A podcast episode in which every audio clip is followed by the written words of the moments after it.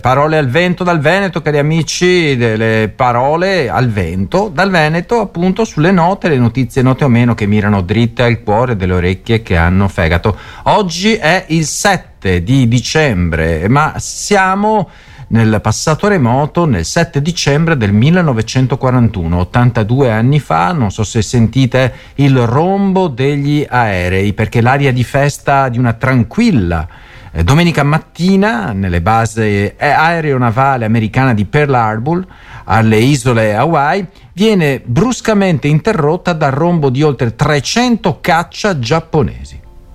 Eh, lancette sulle 7.40 è l'inizio di un attacco a sorpresa tra i più drammatici della storia mondiale, non preceduto da alcuna dichiarazione di guerra.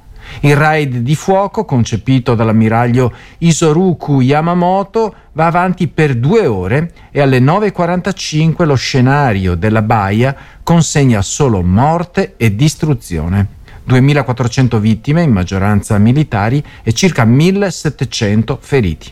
I danni rilevati dal segretario della Marina William Franklin Knox sono ingentissimi otto corazzate affondate o danneggiate, tre incrociatori, tre cacciatorpediniere, due navi ausiliarie, un posamine e una nave bersaglio colati a picco, 188 aerei abbattuti. Da parte nipponica si tratta di una vittoria cruciale nel grande scacchiere dell'Oceano Pacifico, la cui conquista aveva portato l'impero giapponese a sposare il progetto nazista di Hitler. L'indomani il presidente degli Stati Uniti Franklin Delano Roosevelt si rivolge o si rivolse, visto che accadde al passato remoto, al congresso parlando a proposito del 7 dicembre 1941 di una data da ricordare come giorno dell'infamia e chiedendo il sostegno alla dichiarazione di guerra contro il Giappone, votato poi all'unanimità ad eccezione della deputata repubblicana Rankin. È un evento destinato a cambiare le sorti del secondo conflitto mondiale rispetto al quale all'inizio dell'ostilità l'88% degli americani era per il non intervento, questa è stata la svolta. Inizia da qui quella feroce guerra del Pacifico che vedrà l'utilizzo delle armi più disumane a cominciare dai kamikaze nipponici fino all'apocalisse, chiamata così, delle due atomiche lanciate su Hiroshima e Nagasaki. Adesso ci concentriamo su un pensiero di Luca Bottura, che è un umorista, un, un, un giornalista che guarda le, le, tematiche della cronaca con uno sguardo differente. Lo trovo spassoso, pungente, eh, c- certe volte addirittura urticante, ma lo leggo sempre molto volentieri. Oggi ha scritto un discorso secondo me magnifico sulla stampa eh, dal titolo Ci salverà la famiglia. Eh, o meglio, questo è il tema, ci salverà la famiglia. Non so se mettere un punto esclamativo o un punto interrogativo su questo. Queste le parole di Luca Bottura. Ci salverà la famiglia, ma non nel senso di istituzione. Quella può piacere o non piacere, può unire o dividere, può essere assunta come obiettivo o come pretesto per escludere, menare, discriminare qualcuno. Ci salverà la famiglia nel senso di entità viva di coacervo pulsante, di contenitore del bene, del male, che però al momento giusto sceglie il bene, si compatta, semina, supplisce a quella carenza di nitore, speranze, coraggio, che come paese, anzi come nazione, abbiamo smarrito. Sommersi da un mare di cattivismo, circondati da curve, eh, perduti in un racconto che spinge al prossimo click, al prossimo titolo, al prossimo qui e ora, non importa quanto scomposto per mere ragioni di Iban e di vanità, quasi sempre intrecciati. Ci salverà forse, è sperabile, magari, sarebbe davvero bello, una famiglia alla volta. Specie quando per i casi del destino si associa a un'altra, l'accompagna nei titoli di cronaca, nei commenti, nel resoconto che persino tra i media più cinici, più disonesti e tra i loro fruitori più o meno consapevoli si fa carne, senso, speranza. Una è la famiglia di Giulio Regeni, che in questi giorni ha vissuto la piccola epifania di un processo che si farà. di un cammino verso la giustizia improvvisamente riaperto, possibile a portata di sfioramento. Loro, il padre e la madre di Giulio, piccoli lancillotti tra mulini a vento e affari di Stato. Loro, indifesi rispetto ai contratti da chiudere, la macropolitica, i piccoli inciuci, gli alsisi che comprano fregate e non si pentano di darcene. Loro, circondati dal calore di chi non sa da che parte girarsi per portare avanti due valori di tolleranza, rispetto. Loro, così piccoli eppure fortissimi, di fronte ad ogni schiaffo, a ogni malagrazia, a ogni chi se ne frega, loro e i loro braccialetti gialli di testimonianza, fregio, utopico, contro l'evidenza che no, il loro ragazzo giustizia non l'avrebbe ricevuta mai. Eppure continua poi. Ci salverà la famiglia. Questa è la riflessione di Luca Bottura sulla stampa di oggi e dopo aver accennato alla famiglia di Giulio Regeni che ormai pensava di essere disperata ma non ha perso, non ha perso la speranza, è andata avanti fino a che pare eh, saranno processati coloro che hanno ucciso, massacrato il proprio figlio. L'altra famiglia è la famiglia di Giulia Cecchettin di Papagino, di sorella Elena, così composti eppure intangibili. Mi commuovo quando penso a questa famiglia. Così consapevoli, benché aggrediti dalla sorte, dai media, dal futuro che sarà un lungo e difficile cammino.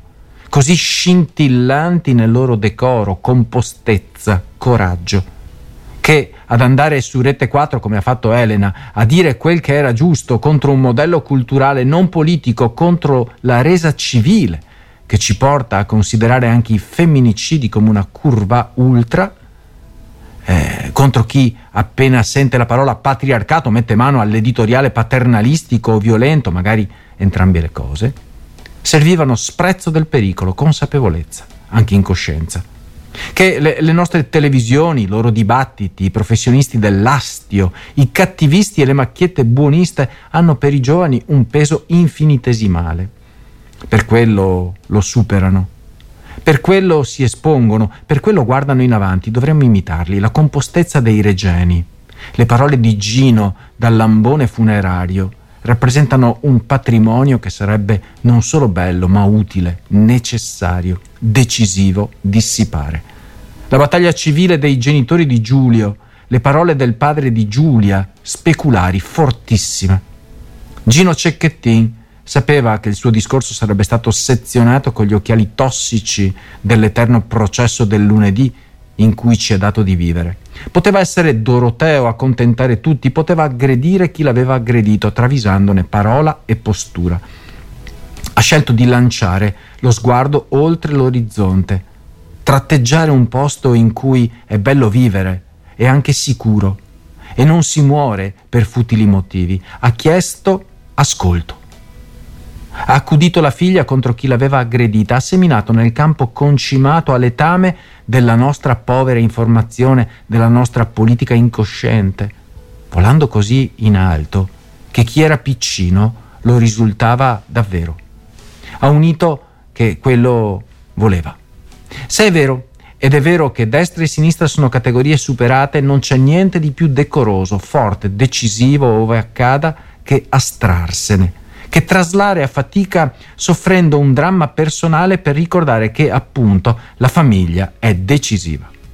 Se Giulio Regeni è morto occupandosi della libertà altrui, se Giulia Cecchettin è morta perché voleva essere leale e accogliente verso il disagio di un amore tristemente acuminato, diciamo pure per bontà perché pensava fosse giusto, evidentemente aveva respirato in casa un'aura di tolleranza, rispetto, compassione che qualcuno definirebbe buonista. Solo che il buonista non è un alieno superbo, è una persona normale che banalmente vorrebbe essere meglio di quel che è, per sé, per gli altri, per la propria famiglia. Che sì, quando non sia pretesto di rancore, opportunità di esclusione, alibi strumentale, è un proprio un bel posto. Luca Bottura, dalla stampa di oggi. L'avete sentito anche voi? Avete sentito anche voi il grido di Narges? Perché domenica 10 dicembre Taghi Rahmani, marito dell'attivista iraniana e neo Nobel per la pace Narges Mohammadi, salirà sul palco dell'Accademia di Oslo con i figli per ritirare il premio a nome della moglie.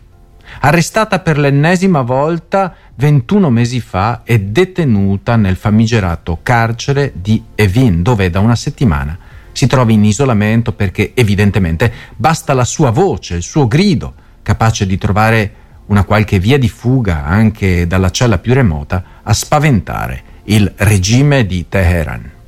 Le ultime parole arrivate all'esterno sono quelle contenute nella sua lettera. Quale lettera? Questa. Un ottavo oppositore appartenente al movimento Donna, Vita, Libertà, Milad Zohervand, è stato impiccato e il giorno seguente è stato mandato al patibolo un ragazzo di 17 anni. Qualche tempo fa, un altro prigioniero politico di nome Kasem Abeste è stato impiccato nel carcere di Kezel Hezar. La macchina delle esecuzioni ha accelerato in tutto il paese, trasmettendo alla società il messaggio dell'oppressiva Repubblica Islamica. Il massacro e le esecuzioni continueranno.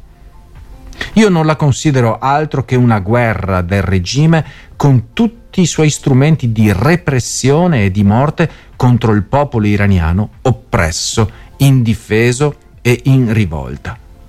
Queste esecuzioni sono una macchia indelebile per il regime repressivo e renderanno le proteste più intense nel tempo.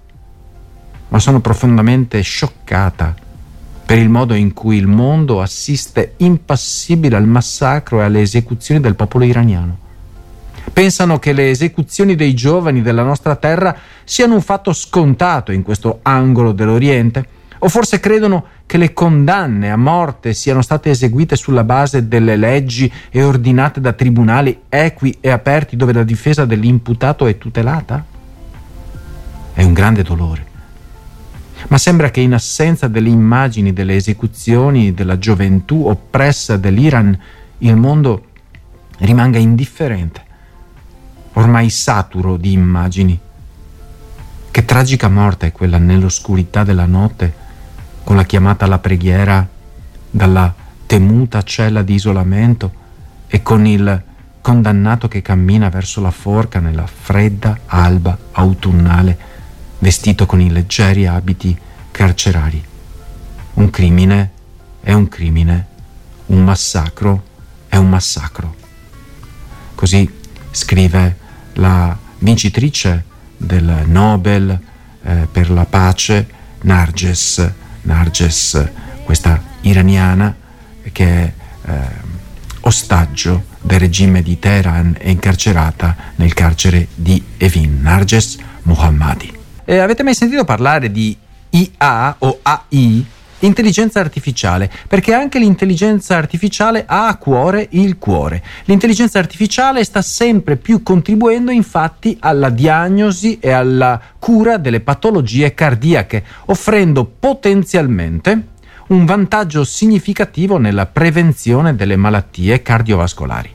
Le applicazioni dell'intelligenza artificiale si stanno sviluppando infatti in vari settori della cardiologia, aprendo nuove prospettive per i professionisti della salute, migliorando anche l'efficacia degli screening e delle diagnosi precoci.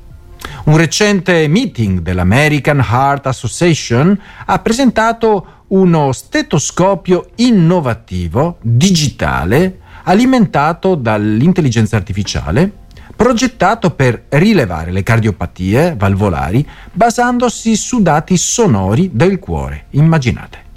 In test effettuati in cliniche di assistenza primaria negli Stati Uniti, questo stetoscopio digitale ha diagnosticato oltre il 94% dei casi di cardiopatia valvolare rispetto al 41% rilevato da uno stetoscopio tradizionale utilizzato dai medici. Questo indica un notevole miglioramento nelle capacità diagnostiche grazie all'uso dell'intelligenza artificiale, che ha una capacità di calcolo e di valutazione molto ma molto superiore rispetto a mille professionisti. L'intelligenza artificiale è anche impiegata nella diagnosi precoce di patologie come l'infarto miocardico acuto, utilizzando algoritmi di macchine eh, learning, machine learning, è eh, possibile analizzare infatti modelli di elettrocardiogrammi e identificare tempestivamente le alterazioni che si verificano in caso di sindrome coronarica acuta. Eh, per non parlare dell'arteriosclerosi, perché l'intelligenza artificiale può essere utilizzata per combinare immagini angiografiche e ecocardiografiche facilitando il lavoro dei cardiologi durante procedure davvero complesse. Inoltre, l'intelligenza artificiale può guidare le fasi procedurali fornendo informazioni in tempo reale sulla posizione dei dispositivi e aiutando a prevedere i risultati a breve e lungo termine delle procedure effettuate. Eh, e nell'addestramento pure quello perché l'intelligenza artificiale offre dei modelli e delle simulazioni ai eh, chirurghi eh, che operano il cuore per facilitare queste operazioni. L'intelligenza artificiale non è solo male, ma eh, ci, so, cioè, ci sono un sacco di aspetti che non sono calcolati, ma sono veramente, veramente produttivi. Ma esiste? Dal Corriere della Sera di oggi Massimo Gramellini, questa penna graffiante del Corriere che ogni mattina eh, dà la sua tazzina di caffè, eh, racconta di due maestre elementari a Genova e a Coverciano che hanno spiegato in classe che Babbo Natale non esiste. E questo ha provocato una scia di lacrime infantili e indignazioni genitoriali. Le negazioniste intendevano traghettare gli alunni nel mondo scientificamente testato degli adulti. Forse sarebbe stato meglio eh, aspettare che la preadolescenza facesse il suo corso, ma il problema è più ampio e non riguarda solo i bambini. Una delle massime autorità in materia, Giacomo Leopardi, ad esempio, sosteneva che se le illusioni sono false, non altrettanto si può dire del bisogno di illudersi parte fondante della condizione umana. Su questa materia occorre muoversi con i piedi di piombo, altrimenti il rischio è di inciampare in Vanna Marchio, peggio, la fabbrica delle illusioni alimenta legioni di cialtroni e di fanatici. Resta il fatto che il bisogno di cui parlava Leopardi esiste e non invecchia con l'età. Cambia solo oggetto. Il grande giornalista Giorgio Bocca indimenticato. Non credeva più a Babbo Natale, anzi, non credeva più in nulla. Quando lo intervistai, dice Massimo Gramellini, con i suoi 90 anni, per i suoi 90 anni, mi disse che tutto ormai gli sembrava falso e sporco. Non salvi proprio niente? gli chiesi. Sì, il calcio, rispose illuminandosi come un bambino. Giorgio, gli dissi, guarda che è pieno di ombre, e pastette anche lì. Ricordo ancora lo sguardo di Giorgio Bocca, teso e sconfortato. È un po' la condizione dell'uomo moderno. La strage delle illusioni rende liberi, ma se maneggiata con scarsa cura, invece di consapevolezza, finisce per produrre cinismo. A me pare un bellissimo ragionamento.